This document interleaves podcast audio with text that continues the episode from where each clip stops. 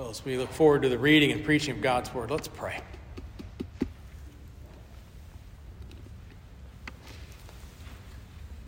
Prepare and help us, Lord, to hear your Word, to hear your Word read and preached, that we might understand it, and that understanding it we might believe, and, and believing it that we might follow by your grace and all faithfulness and obedience to the glory of your name and the benefit of your church. O oh, Lord, work work amongst us. Do far beyond our comprehension, anticipation, or desires. Lift up Christ before us. In his name we pray. Amen. If you'll turn your Bibles to Matthew, Matthew chapter 5, or tap on your devices, or whichever way you're reading this morning, uh, God's Word, we're continuing our our look at the Sermon on the Mount as we're moving through these chapters 5 to chapter 7. Uh, we're in the Beatitudes section of the sermon. Uh, we're moving on here to the, uh, the third Beatitude, uh, as it were, as we're together this morning. I'll remind you, uh, as I have each of our sermons together uh, on this particular passage of Scripture, what Sinclair Ferguson has, has I think, aptly shared regarding it. He writes, It's not a sermon about an ideal life in an ideal world, but about the kingdom life in a fallen world. So may we remember that as we look to God's word and, and listen. Matthew chapter 5. I'm going to read all the Beatitudes, verses 2 to 12, and I'll come back at the end and read again verse 5 as we focus on it. This is God's word. And he opened his mouth and taught them, saying, Blessed are the poor in spirit, for theirs is the kingdom of heaven. Blessed are those who mourn, for they shall be comforted. Blessed are the meek, for they shall inherit the earth. Blessed are those who hunger and thirst for righteousness, for they shall be satisfied. Blessed are the merciful, for they shall receive mercy. Blessed are the pure in heart, for they shall see God. Blessed are the peacemakers, for they shall be called sons of God. Blessed are those who are persecuted for righteousness' sake, for theirs is the kingdom of heaven. Blessed are you when others revile you and persecute you and utter all kinds of evil against you falsely on my account. Rejoice and be glad, for your reward is great in heaven, for so they persecuted the prophets who were before you. And as I've mentioned, each each week, we, we are able to take each one of these Beatitudes, but we don't want to remove it from the context of the Beatitudes, which is why we read them all. But this morning, we're going to be focusing again here on, in verse 5 Blessed are the meek, for they shall inherit the earth. You know, if we were to sit down together over a cup of coffee, perhaps uh, maybe go to the fellowship hall and uh, we sit down and start talking. We think, what, what, are the, what are the top 10 things we think? Now, of course, humanly speaking, we don't know ultimately and spiritually here, but what are the top 10 things that we think have hindered the most and hampered uh, and held back God's church in our own country and our own culture? Why have we seen a, a, a decline, and particularly in this generation? There's been, uh, sadly, a, a great shift, as it were, regarding the faith. And and I think if we, if we, we sat down and we started putting that together and coming up with these top 10 things that we might be able to then pray about and by God's grace pursue in our own uh, local context, I think one, one thing that I would have to make the list, and maybe this would surprise you, but I think it would be the growth and uh, the, the, the, the multiplication and the, the, the too, uh, too much influence of Mr. and Miss Nice Christian. Now, immediately you might think, well, what are you talking about? Niceness. That's important, right? We're supposed to be nice. We don't be jerks. That's correct. But that's not what, what I mean about when I say uh, niceness. See, uh, Mr. and Miss Nice Christian, those are uh, Christians who have misunderstood what God is teaching about meekness. And so, what they've done is instead of reading God's word and understanding what it is He's teaching, particularly here, but throughout the scriptures about what it is to be meek, instead they've grabbed on to, a, to an incorrect concept of niceness and so they turned themselves into someone who, every day of the year, 24 7, it's all about uh, not being apologetic for the faith, but apologizing for the faith, apologizing for the scriptures, apologizing for, for anything that someone might think about Christians or Christianity in a negative way, and, and they, they turn themselves into pretzels trying in a way, be nicer than God Himself. They become somewhat of, of doormats, almost a caricature that we see sometimes made fun of in pop culture. Now, seeking to be, to be nicer than God, what happens for these Mr. and Miss Nice is, is they take God's word, they have to, because the ultimate thing is feelings, their own feelings, and they, the perceived feelings of those around them, and they jettison the scriptures, they twist the scriptures, uh, they, they, they do somersaults inside God's word, as it were, to try to make everyone around them happy about God, happy about the Bible, happy about themselves, but most importantly, they want people happy with them. Really, Mr. and Miss Nice are, are very self focused. They, they follow kind of a, a selfist religion. They just want things to be comfortable and easy. They don't want arguments, they don't want someone to, to bring questions. They don't want to interact and deal with these things. They don't want to be challenged. They want easy things. They fear confrontation. They, they appease wickedness around them in all turns so that they might be someone everyone likes. They often will use a good thing as an excuse, and they'll say, Well, we're trying to be attractional, so we want to make sure that no one's offended. But they misunderstand what God means by meekness. And we'll see, yes, that's not a call to being jerky at all or abrasive, but it is not a call to be a doormat to the world and to others. Perverting God's word Mr. and Miss Nice Christians submit to themselves above all else and their desire for comfort. And they have an unbiblical view of meekness, one that is rich and beautiful in the scriptures. So we see here in this one little verse, in the greater context, what I, what I want us, you to see and to remember and to learn about here is that by God's grace, submit to Jesus in everything, knowing in him his people inherit the earth. That's what we see in this short little verse. And We're going to look at two things Jesus' example of godly meekness and Jesus' call to godly meekness. So, Jesus' example of godly meekness, let us start there. Now, thankfully, Jesus shows us what it is to truly be meek. It is even by looking at Christ alone that we have uh, all the confusion of the world, the confusion even that rises up in the church, cut through, and we see clearly a picture of what it is to be meek and to understand what that is. Again, return to Dr. Ferguson. Speaking about this, he says the, the word meekness is notoriously difficult to define. Have you found that? Perhaps you were looking ahead in this morning, or, or you saw the, you looked through the order of service and you saw the, the sermon was going to be about meekness. Or you immediately think, wow, I wonder what this is going to be about. What is meekness? This word meekness is notoriously difficult to define. It is certainly not a lack of backbone. Rather, it is the humble strength that belongs to the man who has learned to submit to difficulties, difficult experiences, and difficult people, knowing that in everything God is working for his good.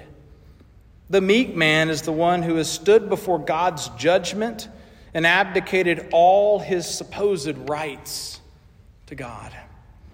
He has learned in gratitude for God's grace to submit himself to the Lord and to be gentle with sinners.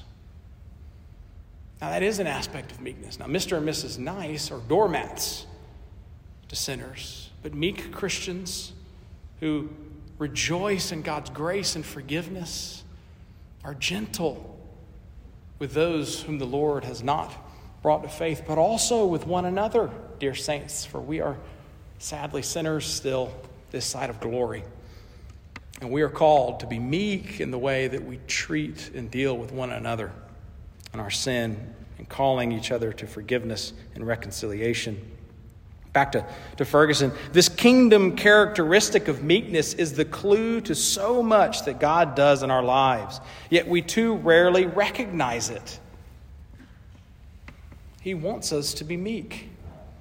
But first, he may have to break our pride, destroy our sense of self sufficiency, and humble us under his mighty hand before he uses us for his glory.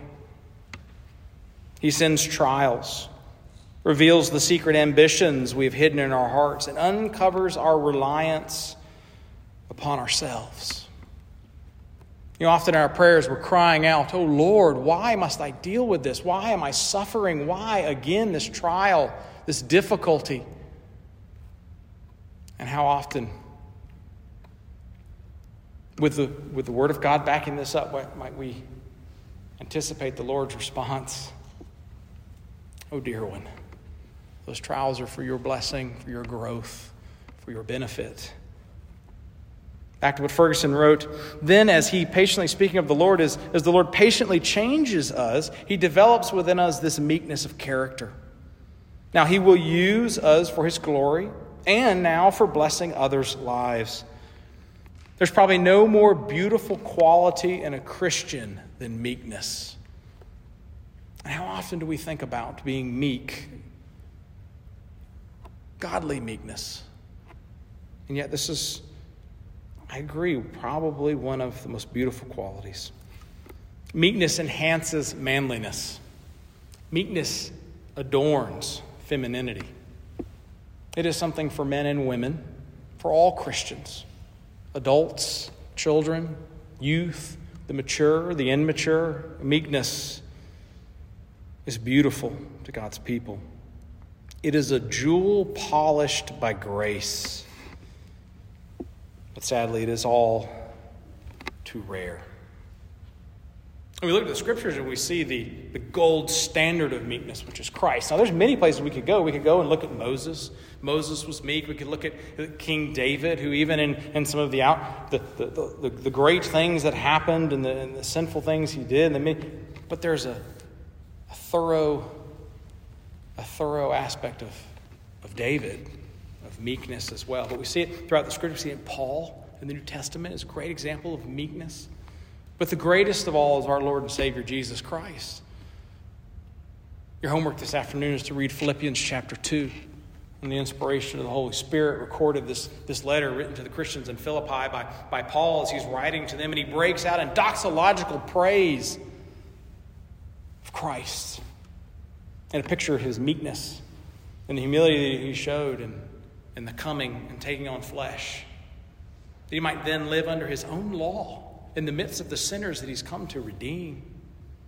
Going to the cross, having the sins of his people weighed upon him, that he might bear the wrath of God and the right guilt of those sins, that he might earn forgiveness for those sins, pay the debt that could not be paid, rise from the dead ascend and reign even now. And then there, praising the Lord for this great work of Christ, God the Son. The Lord directs Paul to, to point Christians to follow after Christ by the work of the Spirit, to be humble. I say in the context, to be a meek people like their Savior. When we read through the Gospels, uh, the youth are doing a year through the New Testament together and they're reading. And uh, thankfully, I was able to kind of jump on board with them.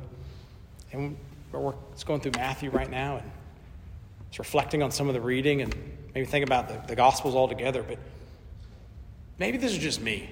And maybe it shows how immature I am and how much I need to grow. But when I read the way that Christ was treated, the way he was confronted by others, and they mocked him, and they, they attacked him, and they, they wanted to destroy him, and the way that, that, that people would respond with just, just vitriol and snarkiness. And my thought is, how meek our Savior is. At that very moment, he's holding all of existence together. These rebels have, have breath in their lungs because of Christ. He said it if he wanted to. In the Gospels he reads, he says, You fools, if I wanted to call hosts, the angelic host down, legions upon legions of angels to serve me at this moment, they would move at my command. And yet, Christ, with all that power, is gentle. He shows his meekness to those around him. As he's on his mission in his earthly ministry there, as he's there seeking and saving the lost, not crushing and destroying the insolent. I don't know, I know for parents, as a parent, that could be a challenge. The 17th time in a row that your loving child has disrespected you and mocked you to your face. And you're thinking, oh, this is hard to be meek. Those who might have been in authority positions in different places, you have someone who's a subordinate and, and needs to be doing things, and they're that same thing over and over again the drip of difficulty and challenge that comes. And yet, the creator of all things, the ruler and sustainer of all things, dealt with this. And we see his meekness, and we're encouraged.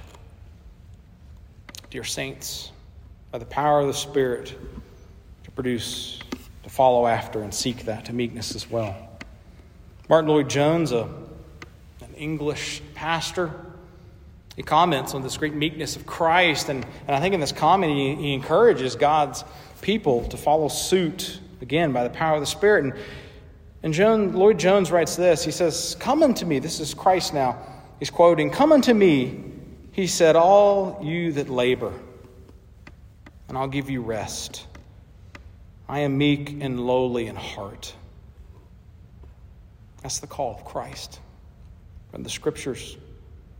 You see it in the whole of his life. You see it in his reaction to other people. You see it especially in the way he suffered persecution, scorn, sarcasm, derision. Rightly was it said of him,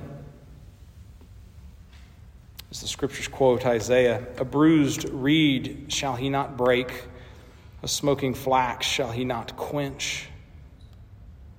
Christ's attitude towards his enemies, perhaps still more his utter submission to his Father, shows his meekness. He said, That is Christ. The words that I speak unto you, I speak not of myself, and I speak for the Father,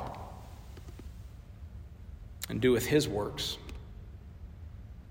Look at Christ in the Garden of Gethsemane, the meekness that he shows as he's preparing to go to the cross. It's recorded he's sweating, he's, he's sweating blood and his tears, and it's not because of the cross itself, the physical pain that's coming. It's the wrath of God that's about to be poured out upon him. He knows fully what's coming. Being the God man, he understands the price that's about to be paid. And we see his meekness as he says, Not my will, but your will be done. Father. It is in his meekness that we enjoy salvation. It is in his meekness that we've been redeemed and saved, dear saints. So look at him in the Garden of Gethsemane. Look at the portrait of Christ, which we find in Philippians 2, as we've mentioned already, where Paul tells us that he did not regard his equality with God as a prerogative at which to clutch or something to hold on to at all costs. No, he decided to live as a man, and he did. He humbled himself, became as a servant, and even went to the death of the cross. That is true meekness. That is lowliness. That is true humility. That is the quality which he himself is teaching at this point. That is no doormat. That is no pushover.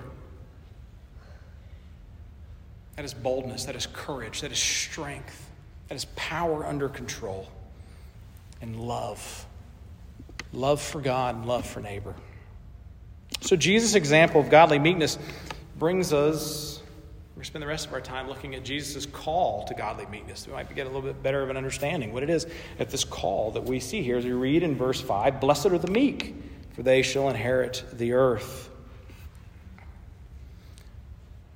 Now, hopefully, this doesn't shock us, but sometimes we forget it. It should be clear as we look at church history, it should be clear as we read the scriptures. But Jesus uses his godly, meek people, his church, to turn the world upside down. Now, it's a little opposite of what we sometimes think. Or maybe what's mocked and misunderstood by others. As they look at the church, they look at Christians, and they think, what a weak people, what a silly people, chasing after myths, sky fairies, the cross, forgiveness through, through the death of, of a man 2,000 years ago. Like, it's all, what, what are y'all talking about? Love your neighbor? Are you, are you serious? Haven't you learned survival of the fittest? The strongest survive, the strongest evolve as they prey upon the weak. That's the way of this world. That's wrong. That's not correct. And then we also see that there's a, I think, sadly, a, a, pull. We see it, maybe social media and, the, and the, the moves of our culture push this way, but even in the church, this great desire for, for what is it? This great desire for celebrities even in the church. Celebrity Christians are so important. Oh, if we could just get, you know, it's almost like a celebrity will say something that's like sort of almost kind of, almost Christianese ish. And, and the church will fall upon itself to, to proclaim revival's coming. So and so believes in the Lord. Can you believe it? It's amazing. You just have to wait a few days. The fruit is shown. That's not to say we don't pray for those who are powerful. We don't pray for those who, who are influential. We desire for God to pour His grace out upon them and, and to see that. But, but we should be reminded that God works with ordinary folks like you, ordinary folks like myself. We turn to 1 Corinthians chapter 1. We see a picture of this. 1 Corinthians chapter 1, verse 18 and following. Paul is writing in the inspiration of the Holy Spirit to the Christians there in Corinth.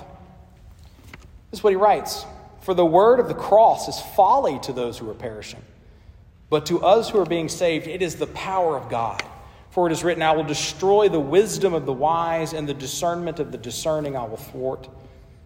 Where is the one who is wise? Where is the scribe? Where is the debater of this age? Has not God made foolish the wisdom of the world?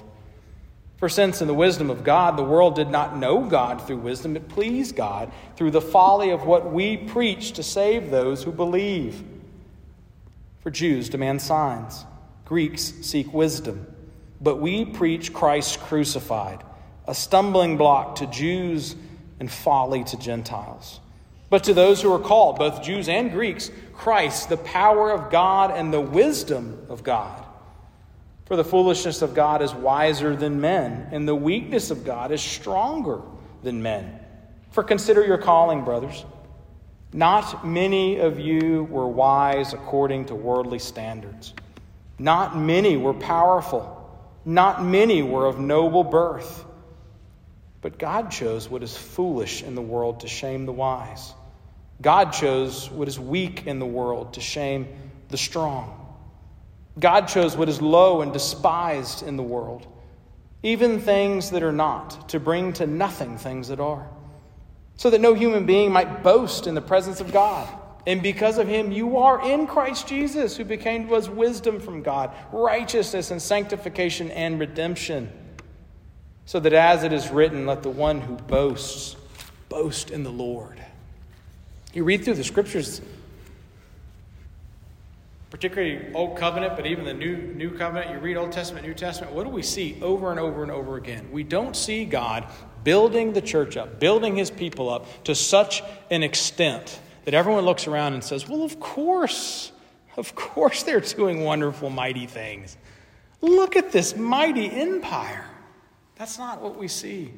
We see constantly God allowing his people to come to a place where their salvation, their uh, their fruitful aspects of victory, all of these things can only come about in the work of God. It is very clear that God's people aren't the one doing these things. That it's not our great wisdom, it's not our great charisma, it's not our influence, our wealth, our power. In fact, it goes against that grain. We've seen every great empire of the world fall greatest of those, the Roman Empire, falling under the judgment of Christ. And it didn't fall from armies that Christians brought, but it fell from the everyday meekness of God's people, loving Christ, loving their neighbor. As the Roman Empire, even as we see today in our own empire, falling into corrupt disrepair spiraling down upon itself. And yet God uses, used and uses ordinary Christians, ordinary, meek Christians who come loving Him and loving their neighbors and turns the world upside down. That's something we need to think about in this coming year. Because 2024, every four years, things are crazy. This year's probably going to be crazier than normal. It's going to be pretty wild. So, everybody listening, whatever you're voting Democrat, Republican, Independent, not voting because of frustrations, whatever you may be, wherever you are. In the midst of that, this year, remember whoever sits in the White House, that's not going to determine if God's going to build his church. It's not going to determine if there's revival and reformation. If we desire for our neighbors to be saved, it does not. As much as this might infuriate some folks, it doesn't matter who's in the White House. It doesn't matter who's in political control. King Jesus is moving forward and doing all his will. His hand of judgment will be stayed or not, not depending on political parties, but upon his will. So let us remember who is ultimately in charge as we seek to be meek this year. But don't misunderstand. I'm not saying don't get involved in your neighborhood. I'm not saying don't get involved in the schools your kids go to. I'm not saying don't be involved in your community, the city. Uh, that's not what I'm saying at all. Just be godly, be meek, witness Christ in the midst of that. Be salt and light. Remember, remember ultimately who you serve, King Jesus. Might that be who we follow in all things? So, Jesus' people living lives of godly meekness. Our last few minutes, it looks something like this. Here's a few things that helps us understand what does it look like to be meek. We're going to hammer this down. What is meekness? What are a few characteristics of that? Number one, Meekness is controlled strength under God's authority. We've said this multiple times. Meekness is not niceness, meekness is not weakness. It's strength submitted to and guided by God. It's like the, the strong. I use this illustration all the time. It's like the, the strong father who takes hold of that that infant that's only been born for an hour or two and is able to cradle and hold with those burly arms that little baby and not crush it to death, but to have power under control. That's the picture of meekness. Meekness, a power under control for both men and women, boys and girls, youth and adults. Number two, we, we see meekness as submitting to God's will submitting to God's will is meekness. It's a humble readiness to yield your personal desires and to set them aside and underneath the will of God.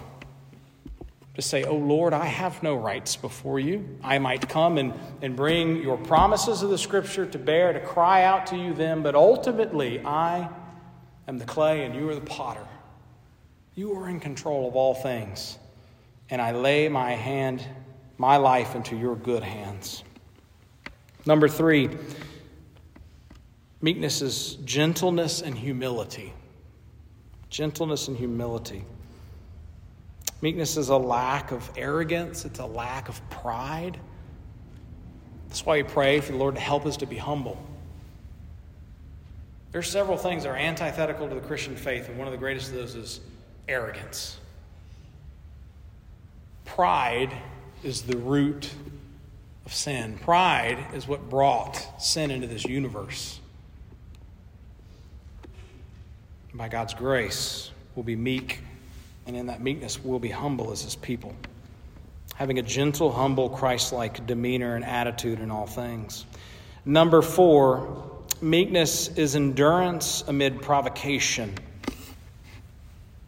it's really easy sometimes to be meek or humble or gentle when everything's easy and good and smooth. But it's when it gets a little crazy. That's when we see what's going on. You know, tough times, crazy times don't make tough folks. It, it doesn't build good character, it just reveals it. When everything goes crazy, that's when we get to see what everybody's made of endurance amid provocation. Meekness is demonstrated in patient long suffering. The same patient long suffering we see throughout the scriptures the Lord has towards his people. Number five, another aspect characteristic of meekness is Christ like character. And we spent several minutes talking about the meekness of Christ. So I won't go too much more into that, but just think of Christ's humility, his sacrificial love, his, his submission to the Father. All this done by power of the Spirit. Number six, a characteristic of meekness is concern for others. Meekness is genuine concern for others, not, not let me show concern for you because I want to see how that's going to work out for me. You know, a little bit of I scratch your back, you scratch mine. Um, I'm not going to punch you in the face as long as you don't punch me in the face. That's not, that's not concern for someone else. Concern for someone else would be I'm not going to physically or metaphorically punch you in the face because you're an image bearer of God and I, I care for you and I'm concerned for your well being. Meekness is genuine concern for others, putting the needs of others before your own desires. We see that throughout the scriptures. We see it throughout church history. That's one of the ways that God has turned the world upside down. Is this? His people have gone out as salt and light, and they have put others' concerns before themselves. It is so radical in this world. It literally, as the Spirit is working, blows the minds of unbelievers when they see it. The thought of why you wouldn't be seeking your own benefit at all times. Loving your neighbors, we're commanded to do that. It's expressed in compassion, kindness, and willingness to serve others. Loving concern for fellow Christians, the brethren around the world, but particularly here at Christ Church. That's one of the things that we pray for. We're excited about seeing the Lord developing as real, true, genuine community that's fueled by godly meekness here at Christ Church we genuinely love one another and care for each other. It's not just something we say. Well, God calls us to love each other. Of course, I love you, brother. Of course, I love you, sister. But genuinely showing that love in our prayers and actions. And then this last one ties into the, the end here. This characteristic number seven that there's, uh, when it comes to meekness, there's, there's this promise of inheritance of God's blessing, inheritance of the earth. You know, Christians are in union with Christ, the creator and ruler of, of all that live, the creator and ruler of all things visible and invisible. And so there is an aspect in that, the being in union with Christ. He is the King of kings, Lord of lords, ruler of all things. This is his earth, period, regardless of what anybody says. And we get to enjoy that benefit because we're in union with him. So there's that reality now. So there's the now, but there's the not yet that's coming, the greater promise that we see here that ties in to the context of the Beatitudes. Remember, we started out with Blessed are the poor in spirit, for theirs is the kingdom of heaven right now. And then last time we were together, we saw also in that being comforted aspect of the now and not yet. We have another aspect of now and not yet. And in this, we see also how much greater the new covenant is than the old covenant. Now, the old covenant promise, as we, as we read here, blessed are the meek, for they shall inherit the earth. Now, there was an old covenant land promise, you might remember, and that's for just a, one little small piece of this planet in the old covenant. Well, the new covenant comes along, and like all things in the new covenant, God blows our minds. And it's not just a promise for a little piece of land, but it's the whole entire earth. So, in meekness, Christians understand that this earth is ours because it is Christ's. It's part of the blessing that we have. And ultimately, we'll enjoy that when He returns. And all are raised in body. And all those who are found in Christ, who have faith in Him, will be raised glorious, that we might live on the new heavens and the new earth with Him, enjoying that full inheritance that comes to God's people. So when you think of meekness, godly meekness, don't let it be something that discourages you or you look down upon. You think, oh man, I told you Christianity was for grandmas. No. If that's what you're thinking, please, let's talk. You missed the whole point. Godly meekness isn't something to look down on, It's a gift from God. It's a gift from God that He uses for His glory and the benefit of His church and the benefit of you, dear saints. Jesus' example of godly meekness, Jesus' call to godly meekness, we looked at this morning together, reminding us of the big, the big idea, the main point of this, this verse. By God's grace, submit to Jesus in everything, knowing in Him His people inherit the earth. Let's pray. O most merciful and loving God, you have given us your word. It's been read, it's been preached. So we ask now that you'd use this means of grace to save, sanctify, and to send us out as salt and light. Oh Lord, do this for your glory. Do this for the benefit of your church, for the benefit of each of us. In Jesus' name we pray. Amen.